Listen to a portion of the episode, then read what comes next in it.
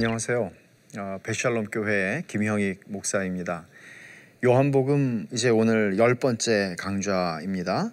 아, 본문은 요한복음 11장에 있는 나사로를 살리신 표적에 대해서 오늘 공부하도록 하겠습니다.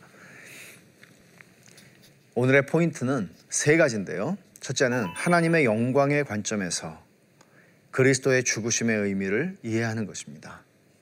두 번째, 하나님의 영광의 관점에서 우리의 삶을 조망하는 것입니다. 더 정확하게 얘기하면 우리의 삶의 고난과 죽음입니다. 삶이라기보다는 죽음입니다. 세 번째, 거짓 믿음과 연약한 믿음을 구분하는 것을 배우는 것입니다. 왜냐하면 이 요한복음 전체는 결국 믿게 하려는 것이라 요한복음 20장 31절에 무엇을 믿게 해요? 예수 그리스도가 하나님의 아들이신 것을. 이게 요한복음의 기록 목적이에요. 그렇기 때문에 예수 그리스도가 하나님의 아들이라는 걸 한편으로는 얘기를 해주고 한편으로는 진짜 믿음과 가짜 믿음이 어떤 것인지를 분별하게 해주는 거예요. 이 두 가지가 아주 중요해요. 자, 아, 봅시다. 나사로를 살리신 표적이에요. 이 표적은 지금 11장밖에 안 왔는데 마지막 표적이에요. 이상하죠? 그러면 12장부터는 무슨 얘기를 하려고? 자, 이 나사로를 살리신 표적은 마지막 표적일 뿐만 아니라 표적 중에 절정입니다. 왜? 죽은 사람을 살리는 표적이었으니까. 그리고 이 표적은 예수님이 이 땅에 오신 목적을 가장 분명하게 보여주는 거예요. 여러분 첫 번째 표적 기억하세요? 가나의 혼인잔치에서 포도주가 떨어졌을 때 주님이 물로 포도주를 만들어 주셨잖아요. 주님이 오신 목적이 뭐예요? 기쁨을 잃어버린 세상에 기쁨을 회복시켜 주는 거예요. 이제 이 마지막 표적은 죽어서 소망 없는 인생들에게 허물과 죄로 죽어 소망 없는 인생들을 다시 생명을 주기 위해서 오신 것. 부활시키는 것이죠. 그리고 예수 그리스도의 부활과 마지막 날에 이루어지게 되는 신자의 부활을 보여주는 차원이 있어요. 예수님의 부활 곧 있게 될 겁니다. 그리고 신자들의 부활, 주님의 재림 때. 또 12장부터는 이제 이게 하나님의 영광을 드러내는 표적이라고 주님 언급하시지만은 이 12장부터는 영광이라는 단어가 본격적으로 많이 등장을 해요. 예수님이 이제 나사로가 병들었다는 소식을 드, 들으시자 이렇게 말씀하세요. 이 병은 죽을 병이 아니라 하나님의 영광을 위함이요 하나님의 아들이 이로 말미암아 영광을 받게 하려 함이라. 벌써 여기 영광이라는 말을 두 번 사용하세요. 첫째는 성부 하나님이 영광을 받으시는 일이다. 이 병으로 말미암아. 그리고 하나님의 아들이 내가 하나님의 아들이 영광을 받는 것이다 라고 설명을 하시죠. 나사로를 살리신 표적의 의미는 첫째, 십자가 죽음이 영광이라는 차원을 보여주는 거예요. 여러분 보세요. 우리가 다 이미 알고 있는 이야기니까 나사로가 죽어요, 결국. 근데 그 죽음을 통해서 하나님이 영광을 받으시기를 원한다는 거죠. 이런 의미에서 이것은 어디로 연장되는가 하면 이제 곧 있게 될 예수님의 죽음으로 연결돼요. 이건 정말 태초 이래로 최고로 영광스러운 시간이다. 자, 두 번째. 십자가 죽음이 가장 명확하게 드러나는 표적이다. 이게 마지막이라고 그랬잖아요. 요한복음에 기록된 마지막 표적이에요. 나사로 사건이. 근데 예수님이 십자가에서 죽으시는 것보다 더 큰 건 없는 거죠. 왜? 구속 역사 속에서 하나님이 구속의 목적을 완전하게 이루시는 것이고 그로 말미암아 하나님이 누구신지를 완전하게 드러내는 사건, 계시하는 사건이 바로 이 십자가의 죽으심의 사건이라고 설명하고 있는 것이에요. 그래서 주요 스토리를 보면은 예수님이 사랑하시는 가정에, 가정에 일어난 비극이라는 게 우리가 놓치지 말아야 되는 부분입니다. 2절에 보면은 이 마리아는 향유를 죽게 붓고 머리털로 주의 발을 닦던 자요. 병든 나사로는 그의 오라버니더라. 마리아를 먼저 소개를 하고 있죠. 나사로와 두 누이가 있어요. 마르다와 마리아예요. 근데 여기 마리아를 특별히 설명해요. 이 마리아는 왜 이렇게 설명하고 시작할까요? 요한이 1세기 말에 이 요한복음을 쓸 때, 요한복음 늦게 쓰여진 성경이란 말이에요. 사람들이 이미 마리아에 대한 얘기를, 요한복음을 읽게 되는 독자들이 있잖아요. 이 사람들은 이미 마리아를 다 알아요. 어떻게 알죠? 마리아, 그러면 이 사건. 예수님이 십자가에 죽으시기 전에 향유를 가지고 와서 향유 옥합을 깨뜨리고 예수님의 발에 붓고 머리칼 자기 머리털로 예수님을 닦아드렸던 그 여인 그래 이 여인. 그러니까 다 아는 거예요. 사실 보세요. 이, 이 사건은 요한복음 12장 다음 장으로 넘어가야 기록이 돼요. 근데 먼저 얘기하는 거죠. 왜? 누구나 다 알고 있는 초대교회 이 사건이 있은 후에 이렇게 말씀하시죠. 내가 진실로 너에게 이르노니 온 천하에 어디서든지 이 복음이 전파되는 곳에서는 이 여자가 행한 일도 말하여 그를 기억하리라. 복음이 전파되면 이 여자의 행함도 전파돼야 되고, 그러니까 마리아의 이름도 전파되는 거예요. 주님이 이 사건을 왜 이렇게 중요하게 여기셨을까요? 기분이 좋으셨을까요? 단순히 그런 차원이 아니죠. 그래서 이 이야기는 초대교회의 거의 모든 사람들이 알고 있었다고 봐야 될 것입니다. 근데 예수님이 사랑하시는 가정에 이런 일이 일어났다. 비극이 일어났다. 비극이 뭐예요? 나사로가 죽은 거죠. 당장에는. 사람을 보냈는데 예수님한테 이제 사람을 보내서 말하는데 누이들이 예수께 사람을 보내어 이르되 주여 보시옵소서 사랑하시는 자가 병들었나이다. 마리 마르다와 마리아가 사람을 보낸 걸 예수님이 알아요. 근데 나사로가 병들었어 이렇게 말 안 해요. 사랑하시는 자가 병들었습니다. 그러니까 얼마나 자신감이에요. 자신감. 어, 주님이 사랑하시는 나사로가 병들었어요. 이렇게 얘기하는 거죠. 그러니까 그 친밀한 관계를 우리에게 설명해 주는 거예요. 이거는 앞에서 주님이 말씀하셨던 요한복음 10장에서 얘기하셨던 목자와 양의 비사 속에서 그 목자와 양의 그 친밀하고 그 너무 확실한 그런 인격적인 관계들을 설명하는 것 같이 느껴지죠. 예수께서 본래 마르다와 그 동생과 나사로를 사랑하시더니라는 말을 또 덧붙이고 있어요. 그러니까 이 보통 관계가 아니라는 거죠. 이 관계가 이세 이 남매들과의 관계가. 근데 이들의 집안에 문제가 터진 거예요. 병이 들었어요. 근데 병이 들어서 죽어요. 조금 더 나아가서 보면 나사로가 병 들었다 함을 들으시고 그 계시던 곳에 이틀을 더 유하시고 주님이 계시던 곳은 요한이 세례를 주던 곳이라고 그랬는데 약 예루살렘에서 한 40km 정도 떨어진 곳입니다. 그때 뭐 차가 있었거나 뭐 그런 거 아니니까 이제 걸어가시는 거죠. 그러면 사실 그 얘기를 들었으면 빨리 가셨어야 되겠죠. 근데 예수님이 놀랍게도 이틀을 더 유하세요. 이거는 나사로가 죽기를 기다리시는 거예요. 그러면 자 한번 계산을 해보세요. 자 이날 마르다와 마리아가 사람을 보내서 사랑하는 자가 병들었어요. 와서 고쳐주세요. 해요. 그 첫날이에요. 근데 그 사람이 40km를 왔어요. 그날 나사로는 죽었을 겁니다. 그리고 예수님은 이튿날 그리고 3일째 이틀을 더 유하세요. 움직이질 않으세요. 그리고 나흘째 돼서 움직여서 거기로 가세요. 가니까 뭐라고 그래요? 이제 죽은 지 나흘 됐어요. 그러니까 주님께서는 이틀을 더 계셨는데 이틀을 더 계신 거는 지금 가셔도 죽은 거죠. 주님이 고의적으로 지체하시면서 기다렸던 게 있어요. 그건 뭔가 하면 나사로의 죽음이에요. 죽자마자 가신 것도 아니에요. 죽고 나흘이 돼서 이제는 썩어서 냄새가 나기 시작하는 완전히 소생의 가능성이 없어질 때까지 기다리셨어요. 그게 주님이 고의적으로 지체하신 이유예요. 그리고는 이제 주님께서 3일째 되는 날 출발하시는데 출발하시려고 하니까 제자들이 이제 또 난리가 난 거예요. 왜 그렇죠? 얼마 전에 바로 예루살렘에서 예수님이 하신 말씀 때문에 돌로 치려 도, 돌로 쳐서 죽이려고 그랬거든요.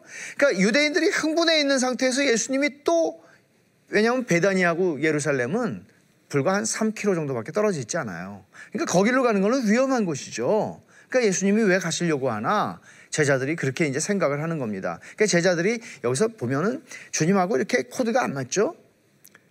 요한복음이 강조하고 있는, 의도적으로 강조하고 있는 부분이에요. 못 알아들어요, 잘.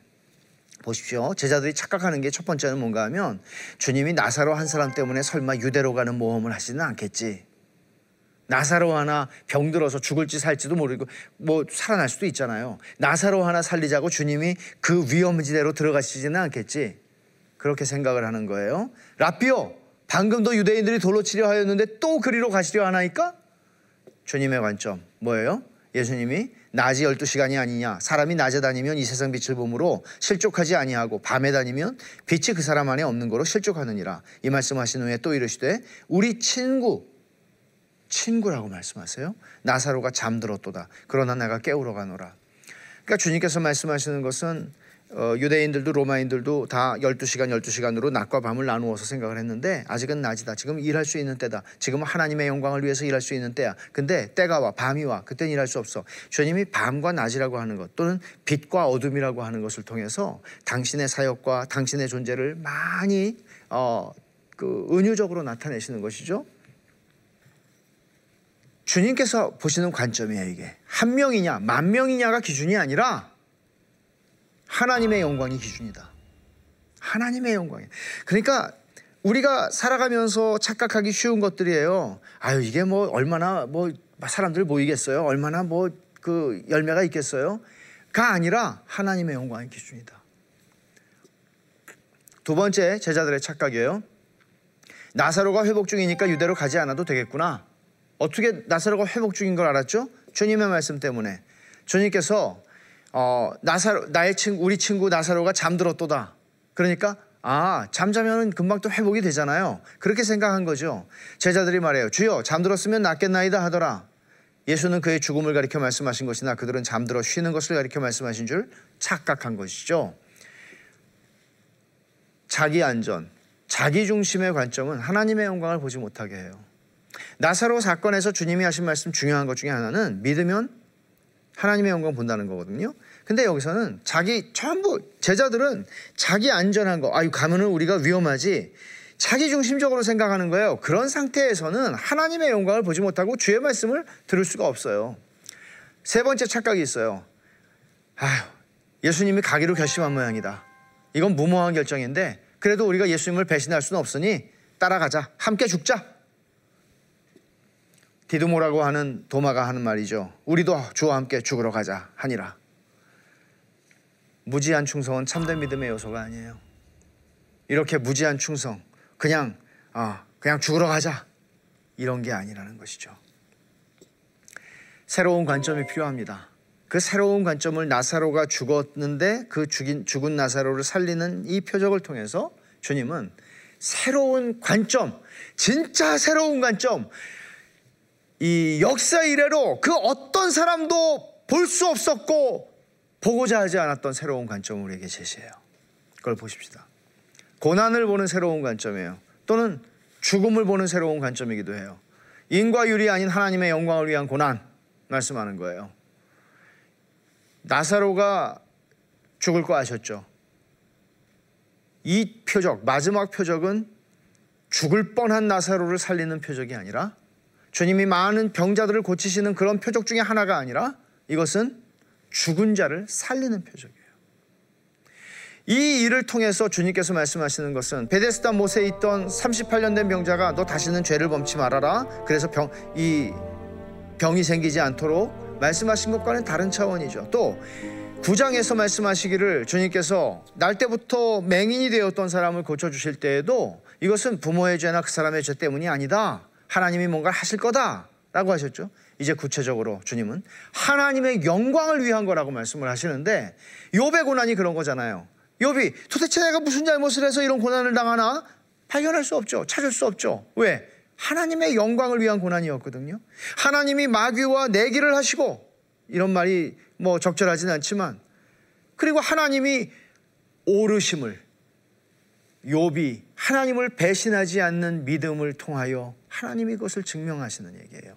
하나님의 영광을 위한 고난이 있다는 것이고 그 하나님의 영광을 위한 고난의 절정은 예수님이 십자가에서 죽으시는 것이고 그것을 아주 살짝 보여주는 거예요. 작은 렌즈를 통해서 나사로의 죽음이라는 걸 통해서 하나님의 영광이라고 하는 것을 우리가 수도 없이 많이 쓰는 말이에요. 근데 이 하나님의 영광이라고 하는 말을 우리가 얘기할 때 두 가지 차원을 지금 주님이 갖고 얘기하세요. 하나님의 영광이 있어요. 높은 차원이에요. 근데 이것은 하나님의 영광이 있는데 낮은 차원의 얘기도 있어요. 자, 두 개를 보십시다. 낮은 차원은 제자들의 믿음이라고 할 수 있는데 높은 차원. 주님 말씀하세요. 이 병은 죽을 병이 아니라 하나님의 영광을 위함이다. 그리고 하나님의 아들이 이로 말미암아 영광을 받는 거다. 하나님의 영광. 그 아들 예수 그리스도의 영광. 이 차원이 분명히 있어요. 이것만 있는 게 아니에요. 낮은 차원이 있어요. 제자들의 믿음이에요. 무슨 얘기일까요? 거기 있지 않아서 마르다와 마리아 얼마나 힘들었어요. 그렇죠? 근데 거기 있지 아니한 걸 너희를 위해 기뻐한대요. 왜? 이는 너희로 믿게 하려 함이라. 이게 요한복음의 목적이에요. 예수님이 하나님의 아들이신 것을 믿게 하는 것. 그 믿음을 통해서 하나님의 영광을 받으세요. 그래서 하나님의 영광과 우리가 하나님을 믿는 것은 언제나 같이 가요. 높은 차원과 낮은 차원이에요.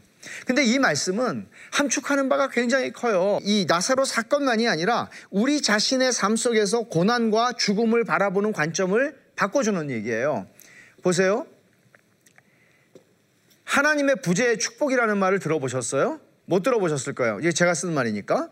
근데 내가 거기 있지 아니한 것을 너희를 위해 기뻐한다. 바로 이 말이거든요. 이 말을 자, 이, 이거 한번 잘 생각해 보세요. 읽어 제가 읽어 볼게요. 하나님의 잔인한 자비의 본질은 항상 하나님의 전지 전능하심에 기초한다.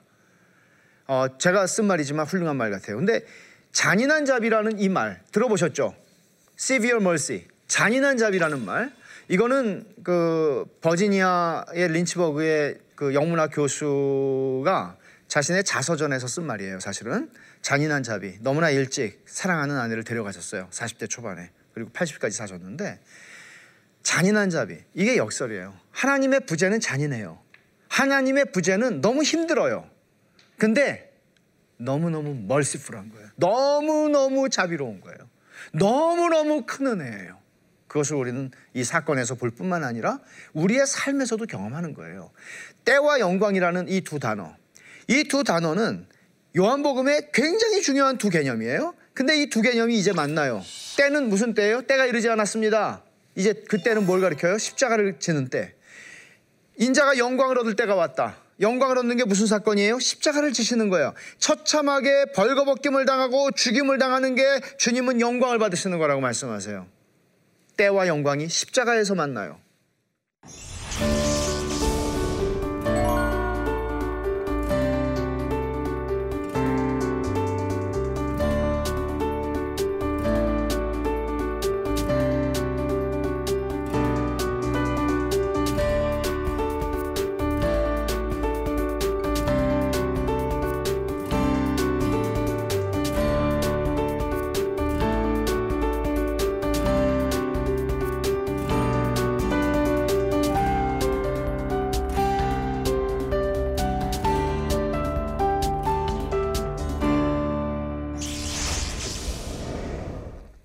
그런데 하나님 없는 인간의 무력한 실종과 연약한 신앙 이게 우리가 살아가는 삶의 자리들이에요. 마르다와 마리아가 보여주죠. 마르다가 말해요. 21절에 예수님이 이제 당도하시니까 주께서 여기 계셨더라면 내 오라버니가 죽지 아니하였을 텐데 하나님의 부재의 축복이라는 게 여기서도 나오죠. 여기 계셨더라면 또 마르, 마리아를 만나니까 마리아도 똑같이 그 발 앞에 엎드려 이르되 주께서 여기 계셨더라면 내 오라버니가 죽지 아니하였겠나이다. 이 정도 믿음은 다 있어요. 예수님이 죽기 전에 오셨더라면 내 오라버니를 살렸을 거라는 믿음 정도는 다 있어요. 실패하지 않을 거라는 믿음이 있어요. 그러나 주님은 그 이상을 지금 가르치시려고 하는 거죠. 예수님 말씀하세요. 위대한 선언이죠. 나는 부활이요 생명이니 나를 믿는 자는 죽어도 살겠고 무릇 살아서 나를 믿는 자는 영원히 죽지 아니하리니 이걸 네가 믿느냐? 주님이 여기 계셨으면 오라버니가 안 죽었을 거는 우리 알아요. 믿어요. 근데 주님 말씀하세요. 나 부활이라고 생명이라고. 여기서 세 가지 예수님의 선언이 함축하고 있는 것. 나는 부활이다. 나는 생명이다. I am. I am that I am. 뭐예요? 야훼, 여호와. 이름의 의미예요. 하나님의 성호의 의미예요. 주님은 여기서도 당신이 하나님이신 걸 선언하시는 거예요. 나는 부활이요. 나를 믿는 자는 죽어도 산다. 죽어도 산다. 이게 부활이라는 의미예요. 예수를 믿는 의미예요. 그리고 나는 생명이다. 살아서 나를 믿는 자는 영원히 죽지 않는다. 진짜 안 죽어요? 예수님이 말씀하시기를 5장에서 하신 말씀이죠. 진실로 진실로 너에게 이르노니 죽은 자들이 하나님의 아들의 음성을 들을 때가 오나니 곧 이때라. 듣는 자는 살아나리라. 듣는 자, 내 음성을 듣는 자 지금 살아난대요. 지금 살아날 거가 아니고 살아난대요. 지금. 그리고 주님께서 요한복음 17장 3절에 영생은 곧 유일하신 참 하나님과 그가 보내신 자 예수 그리스도를 아는 것이라고 예수 그리스도 아는 것 하나님을 아는 것 예수 그리스도를 아는 것 아버지와 아들을 아는 것 이런 의미에서 주님이 말씀하는 영생의 의미는 단순히 영생, 생명 같이 번갈아 쓰고 있는 말이에요. 이거는 생명이 무한정 늘어나서 장수하다 못해 천년을 산다 이런 얘기가 아니라 영생은 삶의 질을 얘기하는 거예요. 물론 영원한 생명이에요. 그러나 삶의 질이 여기에 강조되는 거예요. 하나님을 아는 지식이라는 이 영생은 죽음이라는 사건에 의해서 죽임을 당할 수 없고 끊어질 수 없고 죽음이 영향을 미칠 수 없는 거예요. 그래서 죽어도 살겠고 죽지 않을 거라고 말씀하시는 거죠. 마르다의 신앙 고백을 보면은 되게 연약한 신앙이라는 걸 알 수 있어요. 부족한 믿음이에요. 그러니까 여기 계셨으면 안 죽었을 텐데 정도를 알아요. 그러나 참 믿음이에요, 이거는. 그러나 나는 이제라도 주께서 무엇이든지 하나님께 구하시는 것을 하나님이 주실 줄 아나이다. 말, 마르다가 이렇게 고백해요. 그렇지만 오라버니가 살아날 거라고는 생각하지 않아요. 다른 얘기를 하고 있는 거예요. 24절에서 마르다가 이르되 마지막 날 부활 때는 다시 살 줄 나도 알아요. 이 수준을 이 수준에 머물러 있는 거예요. 지금 주님은 살리려고 하는데 또 주는 그러하다. 주는 그리스도시요 세상에 오시는 하나님의 아들이신 줄 내가 믿나이다. 이것도 위대한 신앙 고백이에요. 베드로가 했던 것과 같은 그러나 우리가 신앙 고백을 할 때 그 신앙 고백의 의미를 우리가 충분히 알고 다 알고 완전히 알아서 하는 것만은 아니에요. 말하자면 부족하고 연약한 신앙이지만 그리스도를 향한 신앙이라는 건 분명하죠. 그렇죠? 참 믿음이에요. 두 번째, 참 믿음이라는 어, 근거는 뭔가 하면 참 믿음은 이성에 순복하는 게 아니고 하나님 말씀에 순복하는 거예요. 자, 보세요. 주님이 무덤가에 무덤 앞에 가 가지고 돌을 굴려 놓으라 그래요. 그러니까 죽은 자의 누이 마르다가 이르되 주여 죽은 지가 나흘이 되었으면 벌써 냄새가 납니다. 이게 이성이 이성의 판단이에요. 어떻게 하죠? 돌을 옮겨 놓으니 주님께서 하시는 말씀을 듣고 돌을 옮겨 놔요. 주님 주님 자신을 향한 믿음이어야 하고요. 주님의 말씀에 대한 순종이어야 돼요. 이건 연약한 믿음이기는 하지만 진짜 믿음인 것이죠. 믿으면 하나님의 영광을 본다고 주님 말씀하세요.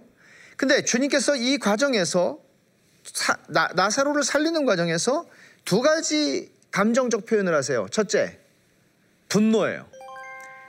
33절에서 유대인들이 우는 것을 보고 마리아가 우는 것, 또 유대인들이 우는 걸 보고 심령의 비통이 여기셨다. 이거 분노를 표현하는 표현이거든요. 또 하나, 38절에 예수께서 다시 속으로 비통이 여기시며 분노하셨다는 얘기예요. 무덤에 가시니 무덤이 굴이라 돌로 막았거늘. 주님께서 이 분노하시는 이유가 뭘까요? 그것은 주님이 죽음을 직면하고 계시는 거예요. 죽음은 왜 왔죠? 죄로 말미암아 왔죠. 그리고 죽음을 누가 지배하고 있죠? 마귀가 지배하고 있죠. 사람들을 죽음의 종노릇하게 만들고 있죠. 이 모든 것들을 주님이 멸하려 끊으시려 종지부를 찍으시려 이 땅에 오신 거잖아요. 이 악함과 관련된 이 모든 것들을 그래서 분노하시는 것이죠.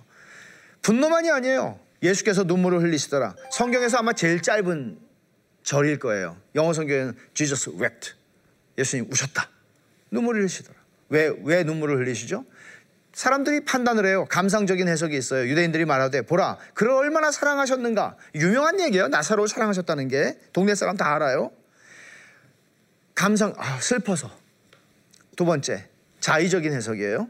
이건 37절에 그중 어떤 이는 말하되 맥인의 눈을 뜨게 한 이 사람이 그 사람은 죽지 않게 할 수 없었더냐.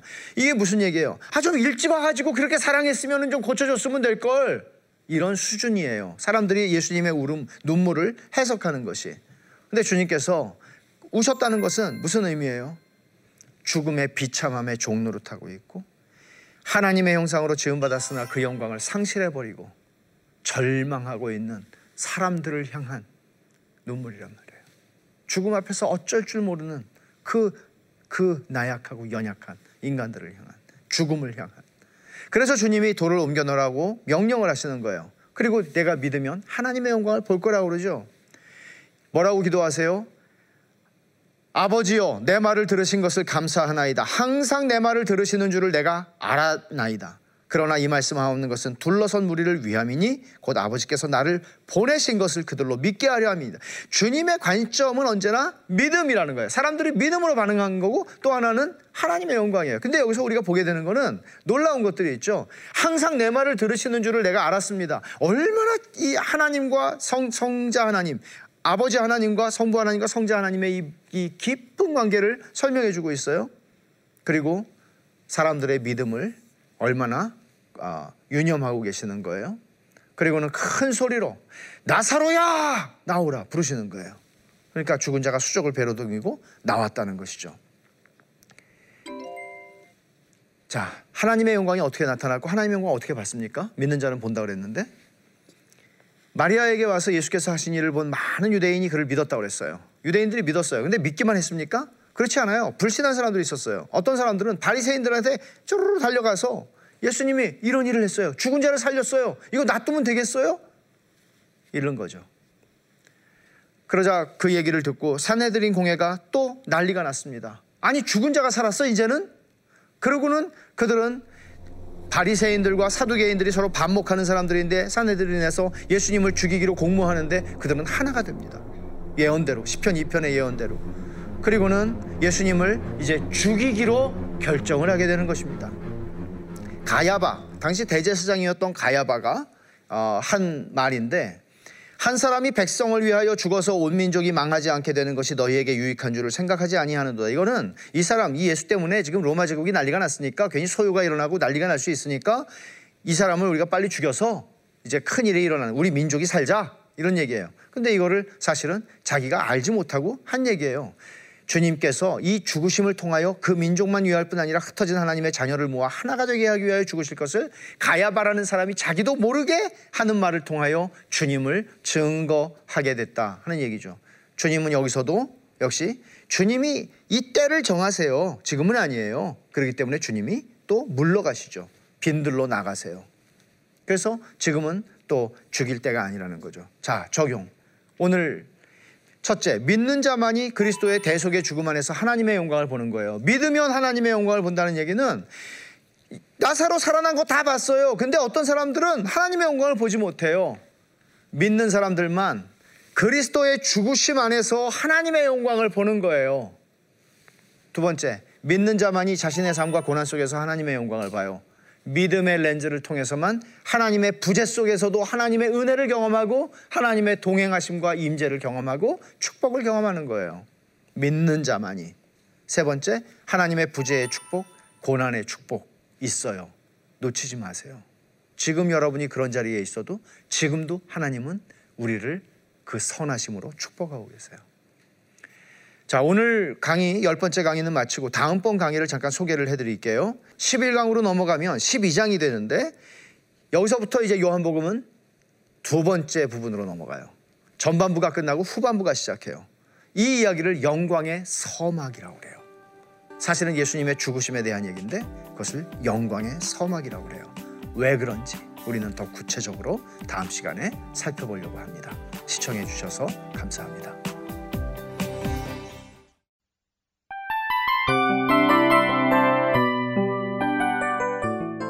이 프로그램은 청취자 여러분의 소중한 후원으로 제작됩니다.